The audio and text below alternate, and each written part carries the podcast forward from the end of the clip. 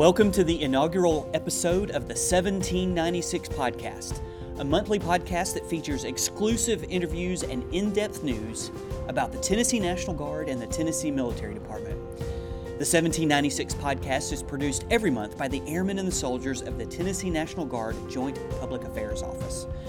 As we launch this podcast, we hope it will serve as a source of news, information, and compelling stories for Tennesseans from all walks of life in particular, past, present, and future members of the Tennessee National Guard. On today's podcast, we will be hearing from the State Command Chief of the Tennessee Air National Guard, Ben Williams, on lessons he has learned throughout his distinguished career of service, both in law enforcement and the military. We'll also hear from Lieutenant Colonel Dallas Clements, the Deputy Director of the Domestic Operations Branch. Lieutenant Colonel Clements will share updates on how the Tennessee National Guard is continuing to serve here in the volunteer state. And of course, we'll brief you on important news in our Tennessee Bluff news segment. For our non military listeners, BLUFF stands for Bottom Line Up Front. Our news segment will always be just that sharing information you need to know in a quick and concise format. Well, we are thrilled to welcome as our very first guest on the 1796 podcast, Chief Ben Williams. Uh, Chief Williams serves as the State Command Chief of the Tennessee Air National Guard and has a distinguished career in both the military and in law enforcement. Chief Williams, welcome to the podcast. Thank you. Thank you. Glad to be here. Yeah. Appreciate you inviting me to be the first uh, interviewee. Yeah, good to have you. All right, Chief, first off, tell us a little bit about yourself and your journey. How did you come to be where you are now, the Chief, the Chief of the Tennessee Air National Guard? Well, I started my military career, um, uh, active duty Marine Corps uh, back in 1984. Um, I was in logistics, and then I went into work the, at the battalion level as a rifle range instructor. Uh, 1988, I, I, I, got out and got into law enforcement. Um, I've been in law enforcement now uh, for about 30 years. Uh, currently, work for the Tennessee Highway Patrol um, as a lieutenant. Um, got back in the military in 2001, joined the Air National Guard um, as a 2T2 airporter. Um, did that for a few years and got the opportunity to uh, be a first sergeant. Uh, was a first sergeant over AES, uh, then at the wing. Um, then became the MSG group chief, um, and was selected as the uh, wing command chief of the 118th uh, Air Wing, and um, I'm fortunate to be selected as the state command chief, where I've been since uh, 2019. Awesome. Thanks, Chief. Appreciate that. So, I know you have some passions about some things. Number one is enlisted leadership development. That is your passion. What, what challenges do you see that the Tennessee Air National Guard has in developing its enlisted leaders and, and every member's leadership? Okay, well, g- generally, I, I, look at um, leadership uh, development in two parts first you have the ap- academic part where you you know you go to school and you get the books you know the book smarts and you know all academic stuff done. Um, but the second piece which i think is the most important piece is the practical application once they get back to the units. And that practical application is guided by the by the uh, frontline supervisor because you have some challenges within, within that with uh, dsgs um, tech schools that are long. So you may have individuals that'll pick up rank and while they're in tech school. Um, so that supervisor has to tailor that development, that practical application development once they get back uh, to the unit. Um, the issue, the challenge comes um, when we don't empower, as leadership, when we don't empower airmen um, to make decisions that they can legally make at their level of development or their, their level that they actually work at. And so um, that, that's the challenge, um, is to start empowering our airmen um, to make those decisions so that they can develop. So by the time they move up the ranks, they have a base to, to draw from and not automatically throw in, okay, all of a sudden you're a leader where, you have, where there was no development along the way. Okay, so you've got this airman back from tech school or from, from airman leadership school or whatever it is. Mm-hmm. How do we fix it? How, how do we make sure they get those practical applications, those opportunities to lead?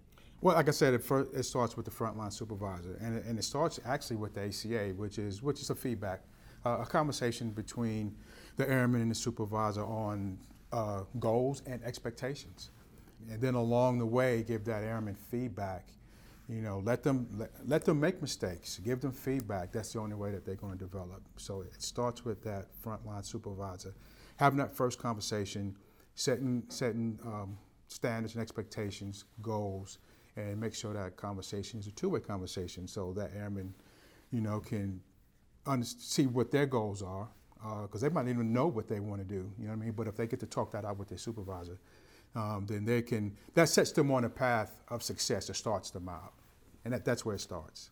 So, um, so you have that sit down conversation, you have that ACA, that, that one-on-one conversation. This, that that may be hard for that first line leader too, to maybe let some things go for that junior person. Actually, the Brown the Brown book, um, uh, which is the the listed force structure, kind of details out what's supposed. So I'm just following what's in the reg. Um, having a supervisor let go, uh, that's, that's just something that they're going to have to get comfortable with. Um, because while the supervisor is still overall responsible, um, you have to give that airman task and give them something to be in charge of or someone to be in charge mm-hmm. of um, so that you can evaluate them. I mean, so then they're not doing their job as a supervisor if they can't evaluate what, what an airman does. How do we keep all three tiers doing all the things they're supposed to be doing and keep it consistent, right? How do we keep it going? You just have to do it. Yeah. You just have to, you, yeah. you just have to do it. But I think I left out an important piece where we have the NCO and SNCOs and, and the frontline leader doing this. We need the support of the commanders. Um, so if we if we don't have that support, then we can't execute because we it has to be part of the commander's intent, so that we can execute that and and and, and turn that into doable tasks. Mm-hmm. And to task out what needs to be tasked out. Um, there's no magic formula. It's just the blocking and tackling of, of leadership. So, so you're co- talking a little bit of a culture change. You've got to create a culture where this is every day, every drill, every active duty, every annual training. Le- leadership as a whole, we have to get out of them. And I'm talking about enlisted and and and officers. We have to get out of that mindset of being risk averse. So, what are some things that the Tennessee Air National Guard's doing to help create this culture and to help keep this moving forward and to train these leaders? We've already got the we've already got the support from the very top, and as General Holmes. So now it's up to it's up to the senior NCOs, the chiefs, uh, command sergeant majors, to to actually uh, to execute to execute. And we execute that on the air side. You know, we execute that through the wing chiefs, the wing command chiefs. The wing command chiefs have group chief. We have we have uh, chiefs council, and we have a first sergeant council, and that is really the voice of that wing command chief. That's how information is flowed down into your groups and your squadrons and your flights. So passing the word down, encouraging them and, to do and it. And execute and doing it and being deliberate about it. It can't mm-hmm. be uh, and talk can't be just talked about. It has to be pin, the pinpoint.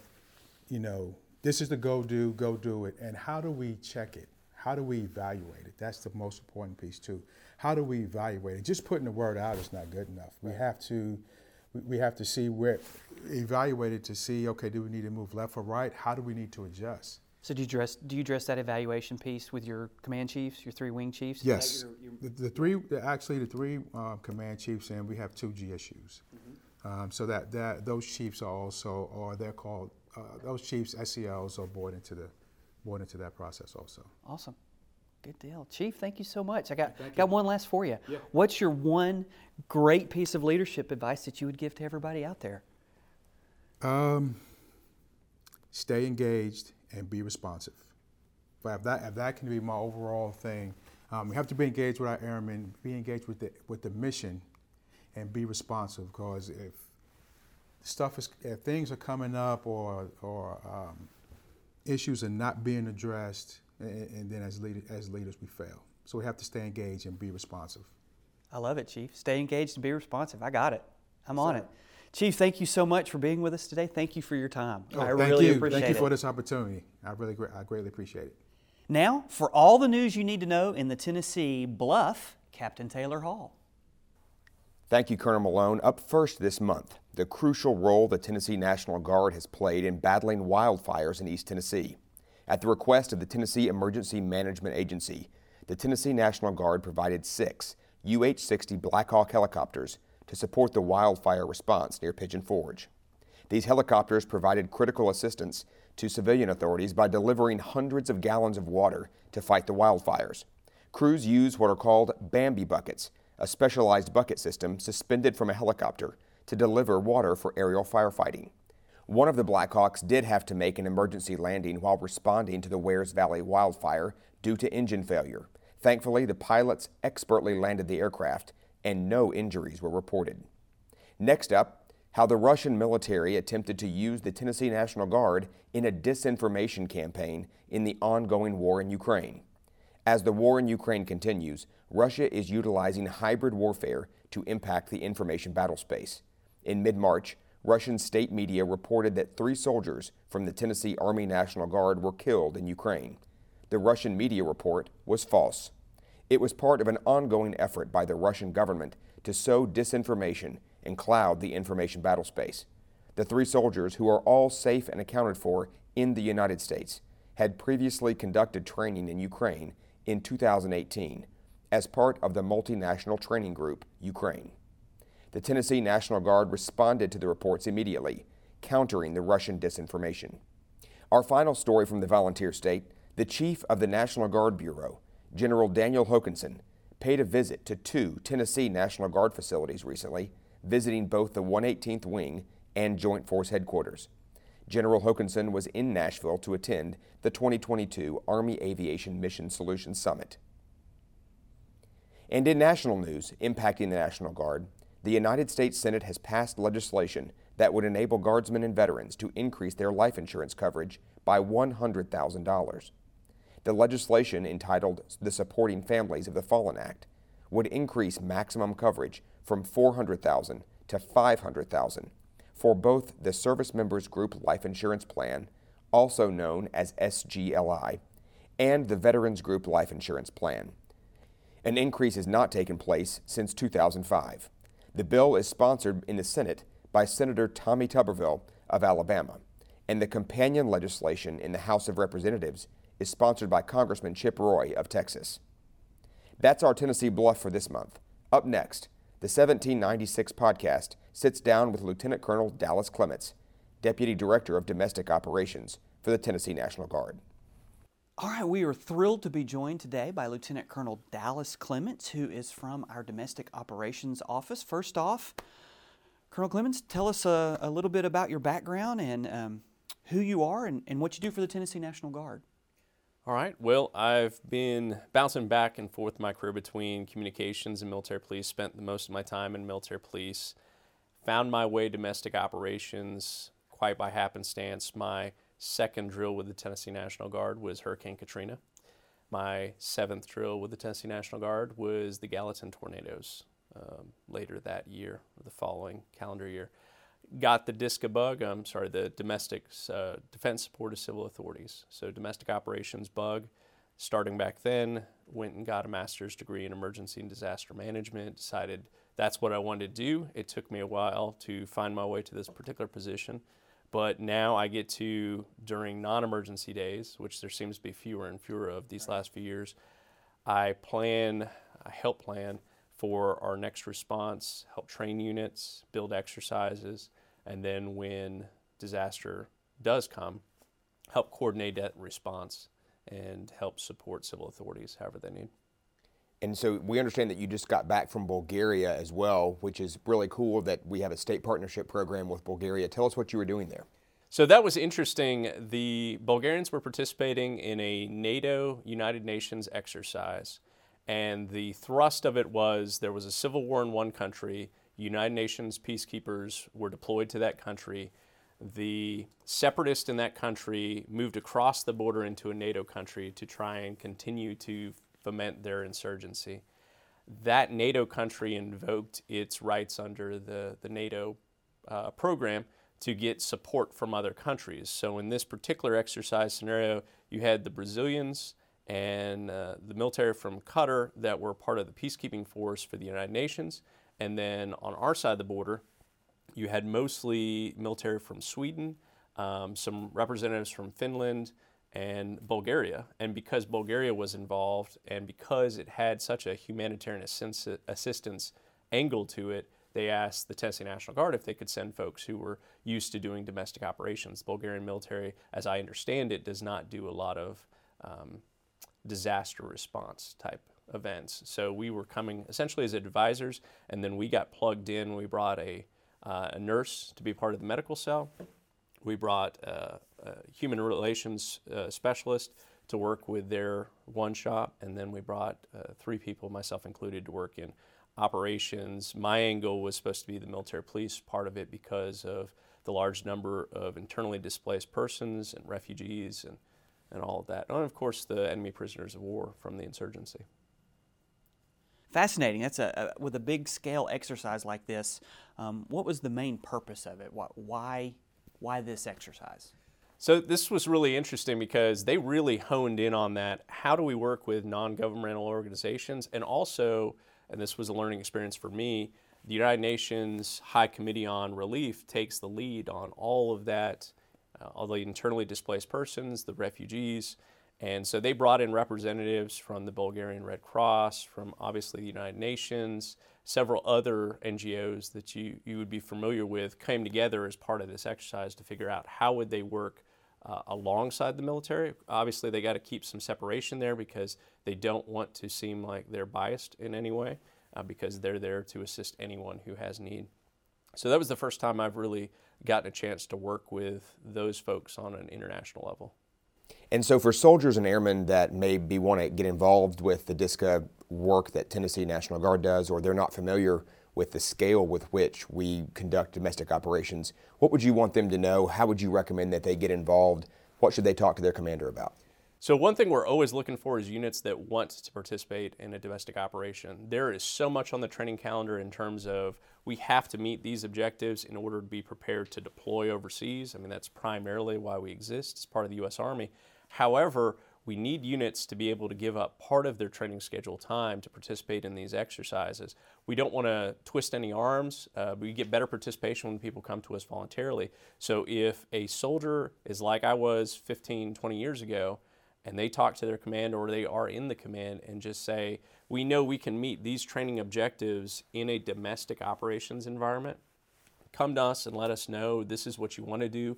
We will build the scenario however you see fit. We can do it on a drill weekend, whenever it's convenient for the unit. We try to drive everyone to the big annual or biannual events, our Tennessee Maneuvers exercise, which TEMA calls their Tennessee Catastrophic Exercise.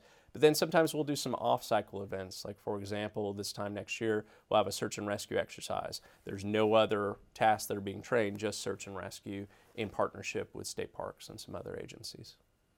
Colonel Clements, that is great information. Thank you so much for your time today. Thank you so much for going to Bulgaria.